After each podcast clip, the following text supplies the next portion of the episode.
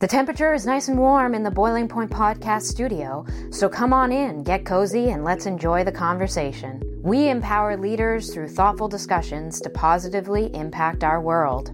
Our host, Dave Veale, founder and CEO of Vision Coaching Inc., is highlighting how we can thrive in business communities. Our conversations with leaders, entrepreneurs, and inspirational storytellers are shining a spotlight on empowerment. Joining Dave this week is our special guest host, Emily Rodger. Let's join the conversation with Dave and Emily. Well, welcome back to the Boiling Point. I am with my uh, co host, Emily. Emily, how are you? I'm doing well, Dave. How are you? I'm doing. I'm doing. I'm a little bit tense um, because uh, I came a little late to our um, to get set up, and um, and you kindly kind of said it's okay, you know. And I, I, noticed you were early, I was late, and then all these technical issues are on me. And we and our guest who we're going to introduce in a second was very kind. Said, you know, we're going to talk to her about that. But I'm starting to calm down now. But I did want to mention something. I saw a cool post you put out on LinkedIn, and I my I read it quickly. It was you looking very fit, and it was a 4:30 something about being up, getting up at 4:30 a.m. Yeah, and and I went, man, I feel like a slug. Like that's like that like that is early, um, um, and very impressive. So I just I and what was the reaction to that? But I also I um I go to bed at like 8:30 though. So it's very relative because at seven o'clock, I do not function anymore. Like anything after 7 p.m., nothing.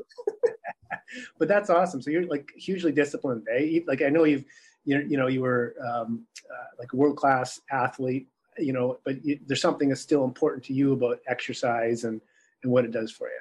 There is, yeah. And just setting that tone for the day. I know what I need to do in order to make myself feel good and um, and to be able to put myself first at the beginning of the day so that I can then show up for others, to be here to support you during your technical troubles. Through you yeah.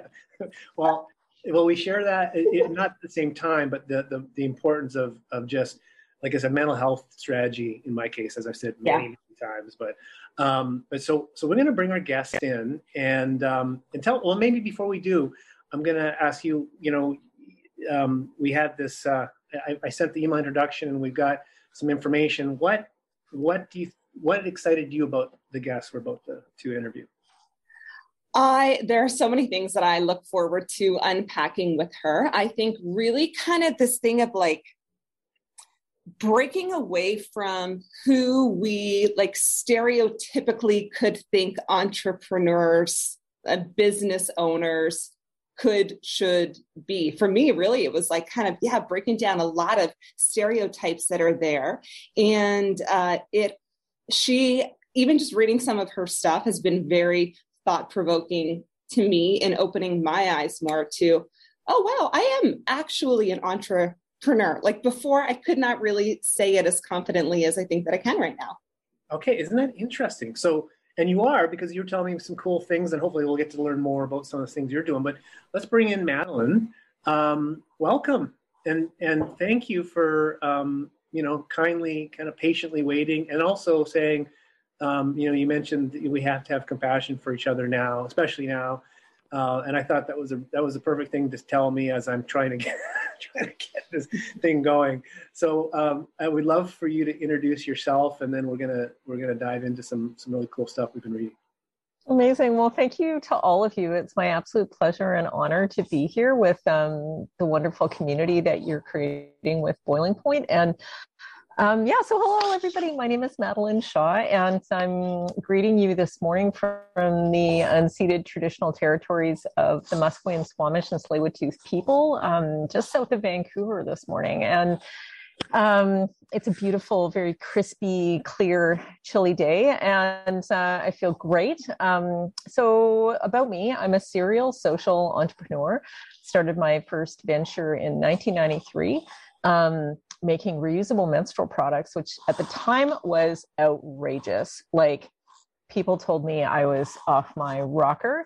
And today has become a multi, multi approaching billion dollar industry.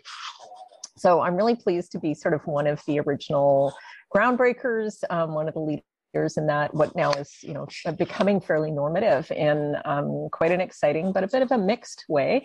Um, i've also founded an event series for tween girls in 2014 that um, we've produced events nationally for about six years until covid shut that down. Um, that was called g day. The company i founded was called lunapads. Today is known as Aisle. Um, I also founded a family friendly co working space in 2017 um, that where I'm still working on developing a community where the idea is essentially a new take on work life balance, um, what, what we call integration where it's more about um, instead of separating family life and work life, it's more about integrating them. And most recently, I wrote my first book um, called The Greater Good Social Entrepreneurship for Everyday People Who Want to Change the World. And that came out in October. So, and let's see what else about me. I am a gardener and passionate gardener, and some very interested in roller derby for youth in Vancouver as well. Really? Yeah. Is there, is, well, the question is, is there anything you don't do?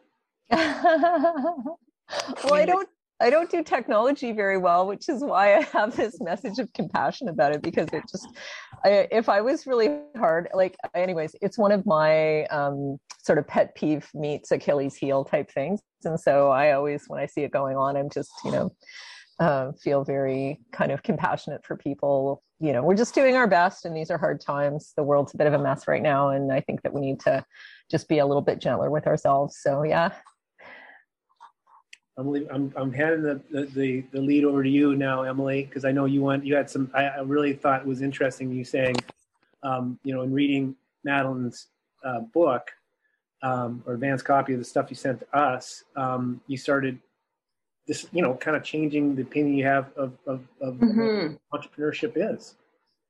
Yeah, absolutely. And, and that, um, you know, how are, what really kind of resonated with me, Madeleine, so many parts, but about the, um, you know, when you were speaking about your, the inner child meditation that's in your book, and I would love for you to explain more about that, but it was in those moments of doing those exercises that you had in there that it was like, yeah, this like, um, entrepreneurial part of me it's always been a part of me. It's not it's not a new thing um, but even just finding more clarity in that exercise. So i would love to kind of start with for you like for the greater good book how long has that been on your heart to write that? Oh gosh years. Yeah i would say mm, probably seven or eight years at least. Yeah and what was your call to action to put that out there for people like myself to be able to read that? Oh, it's well, it's always struck me. So, uh, you know, I started identifying as an entrepreneur in the early 1990s, and um, but I was really coming from a social impact place. And even then, like having come of age in the 1980s, when it was all about like unfettered capitalism like it was always the school of bigger better faster more. Um, you know the to me my shape my imagination was shaped fortunately by anita roddick the founder of the body shop. She was the first person i saw that i could personally relate to and i think that was partly because she's a woman and partly because she was driven by a social impact agenda. Like so she didn't start the body shop to become you know a multi multi million dollar international company. She started as a way to be able to uh, have her husband was traveling a lot for work and she was interested in natural products. And so she started this thing in her garage. Um, basically as a vehicle to express her environmental values and to be able to be a, a, mom as much as possible.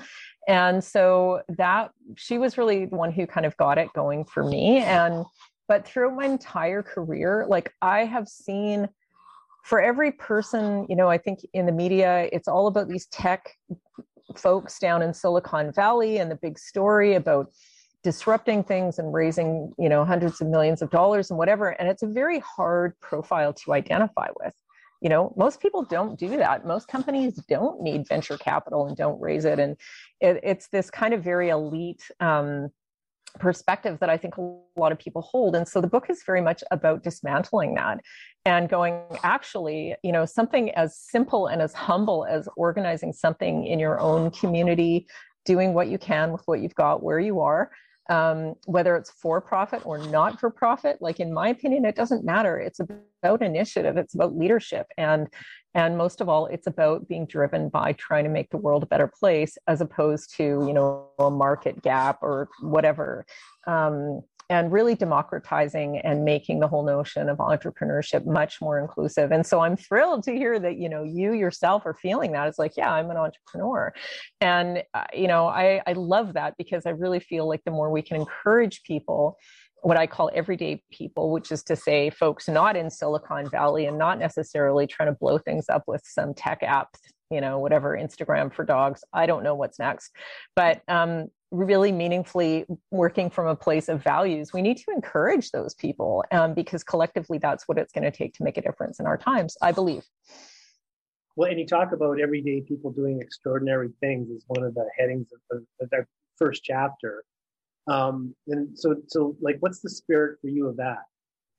Oh my goodness. Well, one of the stories that I share is of Nadia Hamilton, who's a friend of mine. Um, she's based in the sort of uh, Toronto area, and she grew up with her husband, or her husband, her um, brother, being a man with autism, and she just observed his daily struggles. And so this is coming from a place of deep, deep love and compassion. And just um, she was studying science at university and kept sort of thinking about what were ways that she could make her brother's life easier. And so, you know, when she was a kid, she would make drawings for him that she would tack up on the wall next to his bed um, to remind him about how to brush his teeth or you know what to wear how to get dressed this type of thing. And um, so she ended up taking those ideas and digitizing them. And today the company is called MagnusMode and it basically promotes accessibility for folks um, not just on the autism spectrum but with all kinds of cognitive challenges to navigate the real world where to go how to take the bus. And it's an app that you have on your telephone and it's personalized and um, and it's also sponsored by corporations wanting to help you know how do you navigate a grocery store? How do you go to the bank? These types of things. So she's created a really inter very innovative um, marriage between love technology and um, leveraging corporate interest and and kind of resources to integrate this all to make life easier for folks with cognitive challenges. And you know she never she didn't study business you know she was a science student. And um, so a lot of these stories when i say everyday people it's like i think we can all relate to having some kind of a pain point or or a crisis or something that we just wish was different. And you know in my case what that looked like was having allergic reactions to disposable pads and tampons in my you know early to mid 20s and it was like I've got to solve for this because there's nothing else. There's just these disposable drugstore products that are you know literally kind of driving me crazy. And so i started just making solutions that i thought would just be for me you know and um, but when i saw how great they were i decided that i wanted to commercialize them in order to to share them with other people. But i didn't have a business background. I really needed to change the story i had about myself in order to to do that. Because if i just said ah I, i'm not an entrepreneur. I don't know anything about business. I'm just going to you know keep this little thing to myself and go about my business. Can you imagine? Like you know today there are companies all over the world making reusable menstrual products and which is not to say that i was you know i'm responsible for that. I'm not but i was certainly one of the very earliest proponents and had to slog through decades of really getting people to think about it differently and opening themselves up um, to having a very different, uh, much more honest, much more respectful conversation about menstruation. So I'm very proud of that and so i think everybody's got something inside them you know and it's just a lot of the time we say no to that for various reasons. And um, and so the book is really designed to get people to say yes and to to go let's hold hands. Let's do it together. Like it doesn't you know need to be some big huge thing. It doesn't need to be scalable you know we're sort of obsessed with that idea as well. And i and that's another thing i totally dispute um, and have a very different way of looking at scale. And so yeah is it, and well, I'm guessing that resonates with you. Like, I and I would, I'd love to explore this with both of you. Is it like I wonder, you know, how you, you know, when you, for you, Emily, when you think about, you know, how how maybe this has kind of opened your eyes to, you know, a part of you that maybe was dormant, or in terms of being an entrepreneur.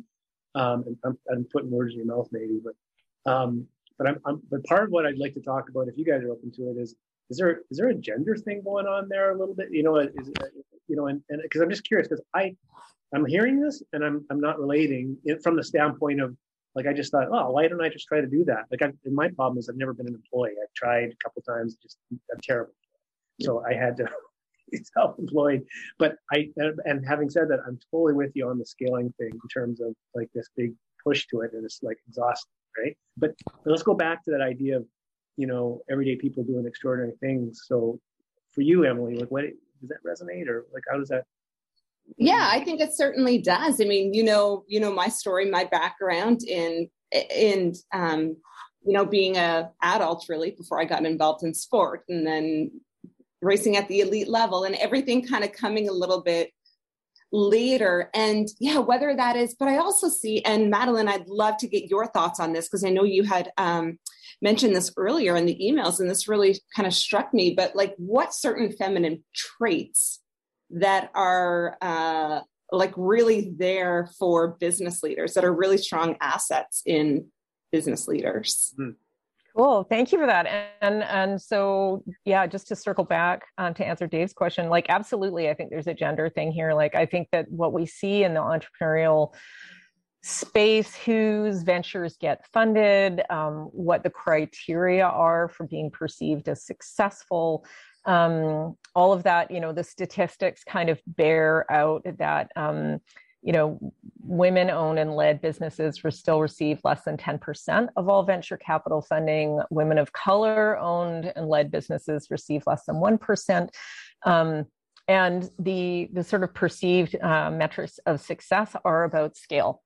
Mm. They're not necessarily about impact or about um, innovation or uh, environmental responsibility or anything. Like it's just about kind of growth for growth's sake. And so I see, um, I'm just trying to like get past this notion of hustle culture. And because I do perceive that as being a very masculine kind of this 24 seven and disruption and uh, move fast and break things and kind of all these silicon valley tropes um, that are are super aggressive and super kind of unrealistic like emily you spoke very very powerfully um, early in the call about your personal circadian rhythm which is that you like to go to bed by 8 p.m. and get up at 4 and do your thing and that's not even I don't even necessarily perceive that as discipline because I live in the world that you do too. I get up, I go to bed super early, I get up super early. That's just what I like. It's just what feels good to me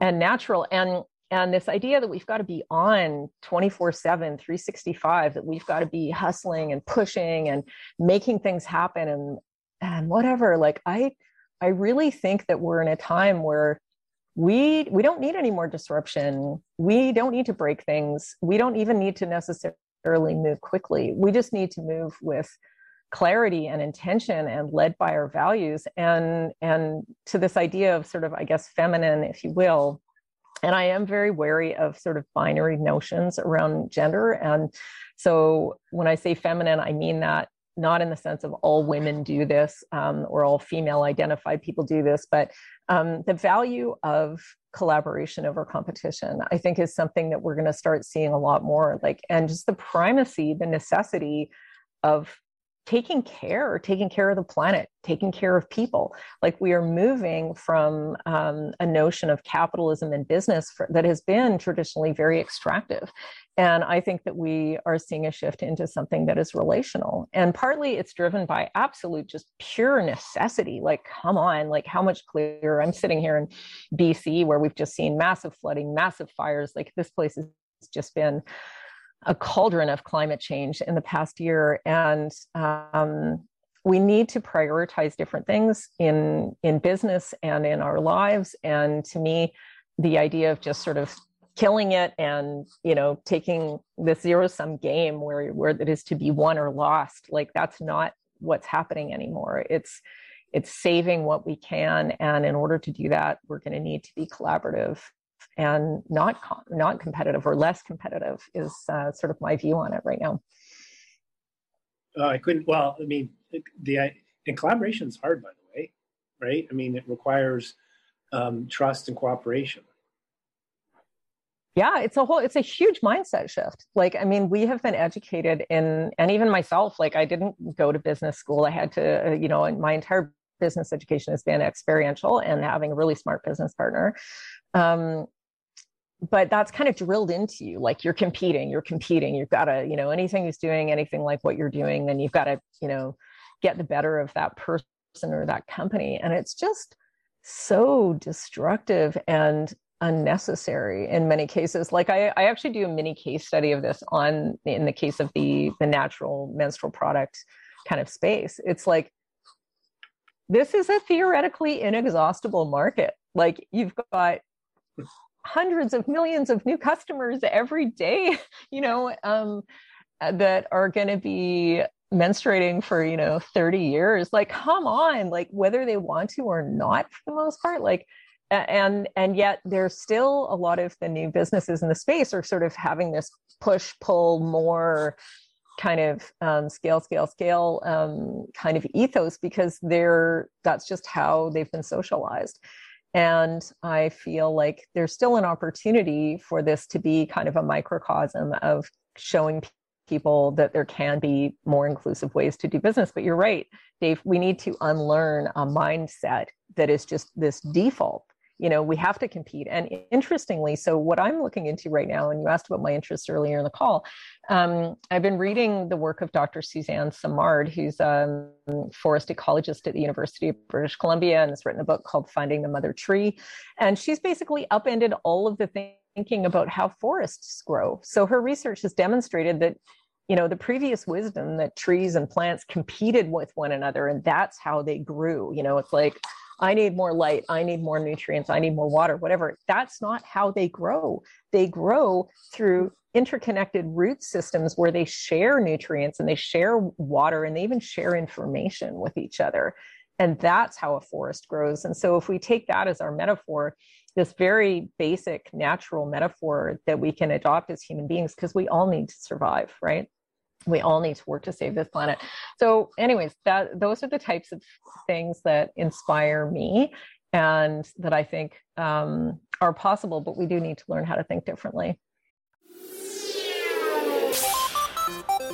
Hi i'm steve Yerko. and i'm tara sands. Now available from maji media is our new podcast 4Kids Flashback 4Kids is the company who brought you the English dub of Pokemon in the late 90s and so many other shows like Yu Gi Oh!, Shaman King, Teenage Mutant Ninja Turtles, Kirby, the infamous One Piece dub, and so many more. We'll be talking to the people who worked at 4Kids actors, directors, writers, editors, producers, engineers. You get the point. And hopefully get the answers to questions both you and I have about the company. I actually worked there as a voice actor on some of the shows. And I was a kid watching the shows and remember way more than Tara does. And thank God for that. Steve is actually a professional storyboard artist, which gives some really unique insights into anime and animation. Subscribe today wherever you get your podcasts. That's the number four Kids Flashback. You know what? You know, it's, and I'm going to get Emily's thought on this, but because you know, you we're we're both in the coaching industry, like business coaching, yeah. coaching, leadership coaching, and and I would describe um, to anyone that is interested and would ask me, you know, about our business model, meaning Vision Coaching, my companies, and it's, it was set up to be collaborative. Uh, from the you know, in, at least that's in, you know my my definition of it. Um, and and and so you're collaborating with a bunch of coaches that, in a sense, you know, I've had people come that maybe come from more of that competitive side. They say, "Geez, your business model, you know." Um, because people will have their own shingle and then they'll subcontract with, with vision coaching and we have agreements on you know what that looks like.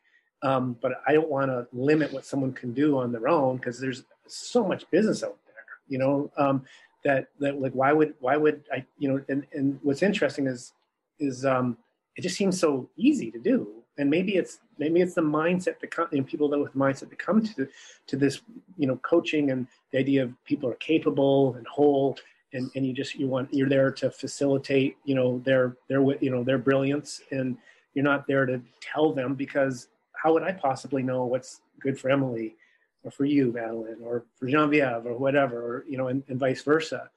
But do you do you agree with that, Emily? You, like from what you know, as you're entering the market, you know, in the last couple of years, are you do you see that collaborative kind of uh, mindset Like- I do a lot more than I have seen it in many other professions. And I think for me, um, how it is so easy to be that way uh, as a coach, which with other coaches, with other colleagues, is because like you said with the clients like we're holding them fully capable like that in itself is a partnership and that shows the power of partnership so and to not limit ourselves to it just there because we're all clients we're all coachees um, and uh, and and yeah being able to grow and to learn from one another and not having to you know cut down the tallest poppy in the fields in order to be able to grow. No, we can all grow and we can grow and flourish so much stronger and better when we support one another in that. Well, and Dave, I've learned a lot of that from you, from seeing you, of, of the way that you act, of, of how you promote my business and coaching, you promote others. And it is like such a phenomenal example for not just coaches, but leaders anyone out there in the world. Yeah, well, ironically, and Madeleine will know this, that when you when you start collaborating and start sharing the success of others, it, it, it you know, and your intention maybe is to shine the light on someone else, but it comes back to you tenfold. I found. you does that make sense, Madeleine? Yeah, yeah, absolutely. And I think it. Um, this notion of kind of circularity that you just pointed to is something that I, I talk about in the book as well. Like we've we're coming out of sort of a, linear mindset um, and entering, yeah, a period I think of of circularity where things, even the notions of like that I in the past it's been my expense or like, success comes at the expense of someone else. It's you or me who's going to get it, right? It's me or Emily Mm. It's not me and Emily or me and you or you and Emily. It's been this either or kind of binary um, perspective. And I think that's changing. It's changing in so many other ways. Like it's changing around gender it's changing around you know just well that's the biggest one that i would point to actually that is is seismic right? And so i think that we're going to see that with a lot of things. The for profit nonprofit is another not helpful distinction in my opinion. Like um, I think that there should be just way greater um, innovation and latitude in terms of the types of legal entities that and and all of the judgments that go, go along with them and, and assumptions. Like basically, you know, and a project, an initiative, a venture needs to have all the same basic components, whether you are for or nonprofit. Like it's kind of an academic distinction, you know, and um, and yet it's still fairly prevalent. And but with things like B Corps and triple C threes here in BC and um, co-ops and anyways, I talk about all of that in the book. And just you know, it's not just a different way, kind of practice of um, leadership or a set of objectives that you have that are informed by your values. It, it can also go down right down to the type of legal structures that we are creating um, to support these entities mm-hmm. and these projects and these initiatives. Yeah. So practical. Um, so one, if if I may, I'd like I'd love to jump into one of my favorite topics. So I named the company Vision Coaching for a reason. Yeah. Belief and vision, and how it's impacted my life when I um, and you you have a chapter on exploring vision. Yeah. What's your perspective? Oh, I love it. Um, well, that actually leads back to Emily's point earlier about this inner child sort of um, perspective. So I think sometimes there's a, I mean, vision can be so many, it can come from so many different places. Yes, it can be the blinding bolt from the blue where you just or you wake up in the middle of the night and go oh, i've got it you know like absolutely that happens. Um, but it also shows up in over over years you know it, i think of it as a trail of cosmic breadcrumbs in that in that you're kind of getting little hints here and there or exposure to different ideas or conversations that you have or um, pain points or i don't know. Anyways tons of stuff um, but one of the more profound tools for people who are like ah, i just you know i'm feeling restless or i'm i'm not sure i want to do something but i'm not sure what it is i i do suggest that they go back and do kind of a regressive meditation where they revisit their inner child. And so, uh, and for people, I don't know. Anyways, what does it for me about that is I think that there is some kind of an inherent purpose or gift in in everyone. And yet we're sort of raised in this as i said linear world where you know we're mandated to conform to a certain set of social expectations. So maybe you know um, your parents you wanted to be an artist but your parents said oh well, you'll never make money doing that or you know you wanted to be, i don't know there was some kind of social messaging that told you that what your dream was or your vision was as a youth was somehow inappropriate or impractical. Um, and so it kind of got shelved or maybe even buried like maybe you don't even remember what that was uh, you know or maybe you're doing it i don't know. But for me i wasn't like um a lot of the things that I wanted when I was a kid, um, like I knew I was a leader as a child. I knew that. And I just knew I was different. Like yourself, I knew that I wasn't going to have some, you know, mainstream form of socially acceptable employment that, you know, my parents would say, oh, she, you know, she's a this and so proud. Um, but there was always a kind of a fascination with the idea for me of of being a woman and as it was exemplified by menstruation. And i know not all women menstruate and not all people who menstruate are women. Um, but that was what was true for me as a cisgendered woman um, and girl at that time. And that that was just always going to be a dream. And I there's something powerful in it. There's something really, really cool that if you just take some time and close your eyes and breathe deeply and just call that person, you know, imagine yourself age 10, you know, like kind of that threshold between childhood and adolescence and find that person, ask them what they were interested in, just observe them um, and see what comes to you. And often what you, there may be a memory associated that of something that you love to do or were fascinated by. And is kind of the stone that has been left unturned in your life. Um, I don't know. Have you seen that in your work? Because you're both coaches, so you must kind of have this conversation. You know, you named your company for it, but to me, that's that's the most powerful way of accessing that that just inner vision, inner drive. Um, what we're what we're put here to do. What do you think, Emily? Yeah, well, and what came up for me, Madeleine, when I was doing the exercise that you had spoke about in the book, it was this like aha moment of, wow, my vision is so aligned with that childhood Emily of of coaching, of being a leader, of um, doing like I host fly fishing trips and love outdoor adventure. And when I look back, even if I look at Emily as a five year old, it was the Emily who loved more than anything to sneak into her mom's room and try on her grandmother's just like timeless classic jewelry and get dressed up and then take it off and go straight down to the brook and go fishing and just be outside. And another memory that came to me was my dad had this hobby farm and we would all get on the lawn mower and there was a little trailer hooked up to it my sisters my cousins we'd all sit in it and my older sister would give us a tour of the hobby farm. And i remember just thinking oh i cannot wait until i'm older and i can be the one giving the tour. I can be the one leading and bringing people out into this like what i thought was this like wilderness zoo that we lived in. And so much of what i do today in many levels is that I get dressed up for for work every day. I put on my jewelry, and then I go and I fish. I spend the weekends like bringing people out or going out on my own, and it's like, wow, it was just it's it's Emily. Like, and you found these, you know, it sounds like you you found that, and then in retrospect, kind of realized maybe where that came from. You know, given what you've, you know, that whole reading that chapter, maybe in particular. Yeah, yeah.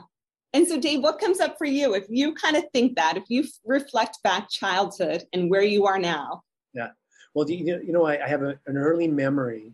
Uh, well, and when I say early, like I like actually, uh, Madeleine, how you said, you know, you know, kind of almost I heard you like preteen, you know, that that, mm-hmm. that part of you.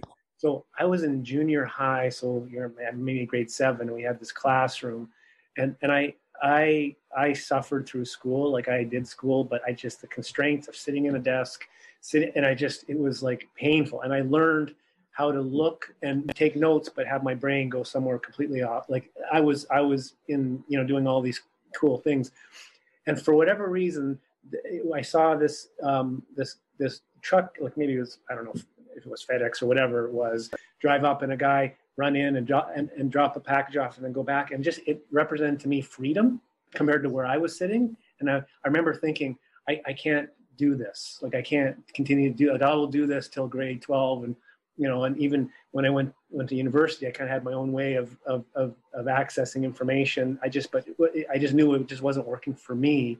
So I, so so it's not so much about coaching, but it's more about that memory of just that represent. And I feel, you know, at this stage, feel relatively free, you know, in terms of, and I work in a way that really doesn't work for probably a lot of people, but works really nicely for me. Um, so, so, so that I don't know if that makes sense, but that's that's that's kind of a mem- early memory that when you say this, and and and I think entrepreneurship kind of speaks to that because, you know, in early days, um, I, I, you know, never really. I, I have a bricks and mortar office a couple times, but it was always about places I could work and and go and work and meet clients. But I needed to be flexible, and I needed to want to work from anywhere. And, and the whole idea of working remotely was what drew, drew me to the coaching industry, actually, as much as the work we do. Um, but it was just not being, not just getting rid of those constraints. So, um, and and I feel like in the coaching work we do, um, you're really fortunate to meet people who, you know, in confidentiality will start sharing, like, you know what, I, I know I've been practicing law for 20 years, or I've been a physician, or whatever, but you know, I, there's got to be something different, and it's neat to hear people start to to allow themselves to think of that, and and then often they'll say, you know, I can't believe I'm in my 50s thinking this or 40s, and you know, my response would be, well, you know, good thing you're not in your 60s thinking this, right? Like, so what? It's now. Free came to you now. Like that's great. So what are you going to do with it? Totally, yes. And I this is again raises such an important point around just the the inherently kind of liberating nature of entrepreneurship. Like, uh, you know, we don't need to fit into a certain kind of box. We don't need to, you know, conform to really any set of expectations. And there's an incredible opportunity for creativity and the expression of personal values. And there's something kind of transgressive about it. Like there really is. Like you are not playing by the rules. Like you are setting, you're just creating your own adventure, really. Like I, I wonder if there's some value in not being shaped by business school in other words, you know, not having because that the, the the idea of this is how you run a business, and not, and not that there's anything wrong with people that that fall into you know like but like uh, like the most um I don't frustrating is maybe the word I'd use, but emails I'll get when someone who doesn't know me will tell me they can they know how to 10x my company, and it's like, but do, do you know how do you know I even want to 10x my company? If you know, I, and maybe that's not a motivation for me, and, and it's not to say I don't believe that could happen, but but why don't you ask like what's important for you in your business? And and you know and, and scale i at one point i remember i believe like this is the path. And because I, I, just i was hearing it all around me. And and it almost took me down to be honest with you because it was trying to, you know so hard. And i forgot i got i got away from the vision. I got away from actually what was real. And then when i got back to it ironically the business is doing better than ever. So it's just uh i don't know. I i i I think maybe there's some value in that. But um, I am watching the time, believe it or not, the guy who's terrible at time and stuff. So, um, how do people learn more about you, Madeleine? Where can they get information on the book? Where can they, you know, learn about all these cool things you're doing? Um, like, what's that? What's the, maybe if they wanted to reach out to you or get you on the podcast or talk to you, what would, how would they do that? Yeah, um, well, I'm pretty available. So um, probably, and here is the book. Um, the website for the book is greatergood.work, and it's Greater Good Book on Instagram. Um, I have a website at madeleineshaw.ca, and I'm probably the easiest way to reach me is on LinkedIn. I'm frankly, I'm not super active in social media. It's it's one of my I don't know. It's it's not my happy place, I would say. And um, and so, or someone can just email me, m at greatergood.work. You don't even need to worry about how to spell Madeleine because that can be a challenge. I appreciate. And um, I just love to hear from people because I'm, you know, I've, I've got a whole bunch of social entrepreneurs who are featured on my website as well. And so folks, you know, who are already, you know, got some kind of an initiative going, I would love to hear from you and feature you on the website. Um, just really trying to show people that it's like you don't need to be i don't know somebody down in silicon valley with an app and the big vc scene. Like you you can be someone in your community doing a venture that matters to you that you think is interesting um, that is reaching people that it, it's not you're not trying to 10x it as your uh, email buddy you're not trying to do any of those things you're just trying to make the world a better place in your own way and really you know coming from a place that is driven by your values not just about the you know market opportunity so um, of any age and of any scale. And of, you know, this is another thing that we we see. I believe, you know, I'm seeing lots of people in their 60s start really amazing ventures. You know, yeah. people who've basically spent their careers kind of doing the right thing and but are have not been actually satisfied. Um, on a personal level through that and who are going to you know social entrepreneurship as a way of expressing that as their kind of last chapter of their career which is really cool. So i would love to hear from people and um, let's have this as a conversation. And this has been an incredibly rich conversation with both of you and really grateful to have been a guest today. I well i we really appreciate you taking the time and you know kind of sharing your your experiences. And i'll, I'll let i'll let uh, emily kind of get the, to, to, the tail end here, and then we're going to Genevieve to remind people of all those important things about sharing mm-hmm. and all the stuff. And she can also say something about the, the ring that's in my in my glasses that we tried to fix, but we didn't. Or I, I not we, I didn't, I couldn't fix it. Um, but thanks, Madeleine. And and I, and I would, you know, if there's ever a chance, it makes sense. I'd love to talk about the idea of you know having an integrated life versus a balanced life. I just couldn't agree with that uh, more. And uh, I think there's a lot, um, there's a, that's a neat conversation as well. So I'll just put that little plug in. So Emily, you, I'm gonna, we'll, we'll leave it to you to, to, to, to, end this and then we'll get John Genevieve to, to do her brilliant, uh, telling people where to find us and all that good stuff. Yeah, Madeleine, this was a pleasure. And I will say that what I appreciated most about your book was that it was so easy to read. It was not full of jargon. I could like fully grasp and understand and kind of feel and live what it was that you were speaking about. And um, yeah, I really appreciated that. And one of my biggest takeaways that I am taking from this conversation with you and um, from your book is this concept of do what you can with what you've got, like you said, to make the world a better place right where we are, because we all have the ability to um, to create change, to create positive social impact, and to inspire others to do the same. And you have done that for me, so thank you. That means the world to me to hear that. Awesome. All right, Genevieve, you're on mute. Just so you know. Okay. Thanks, thanks, Dave know. Um, if uh, if you want to check out more videos of uh, seeing if Dave has a special gleam in his eye during that episode, uh, you can head over to our website, boilingpointpodcast.com, uh, where you can find all of our different conversations. You can also connect with us on LinkedIn, Facebook, YouTube, and Twitter. Uh, of course, you can listen on any of your favorite podcast platforms. You can subscribe and like there as well. Uh, and if you like the video versions, because who wouldn't want to see Dave in all his glory with the glimmer in his eyes from his ring light, uh, you can head to YouTube and Facebook, and they are released there. Or, I or, said the ring light should go behind his head. Uh, or, and or Madeleine, uh, she, like she changed her her glassware that we called it. Um, those are great specs, by the way. Thanks, people. Thank yeah. you. Thank you, everyone. Take care. Thanks for listening to the Boiling Point Podcast. Remember to subscribe and rate our podcast on your favorite listening platform. To find out more, head to our website at boilingpointpodcast.com. You can connect with us on LinkedIn, Facebook, and Twitter. To find out more about Dave Veale's work, head over to visioncoachinginc.com. Thanks for listening, and make sure to check out our next conversation.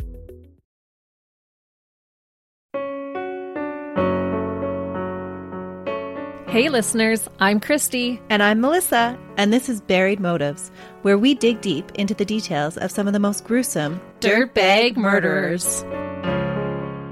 She said she enjoyed hurting things that can't fight back. And that is a disturbing view into the mind of a murderer and such a dirtbag. Yeah, that's not even strong enough words. This is totally a recipe for disaster. And not to justify whatever is going to happen, but you can totally understand and see how this would be in the works. If you were only to look at what she did later on and not know any of that history, she would appear like off the wall crazy. Oh, 100%. Because we're not even close to getting to the end yet. But you can just see this pattern and all this kind of stuff developing in her, which is what we're here for. We're digging deep. Join us each Thursday as we unearth the dirt bags that live among us. And the motives buried there. Hope you join us as we exhume the truth.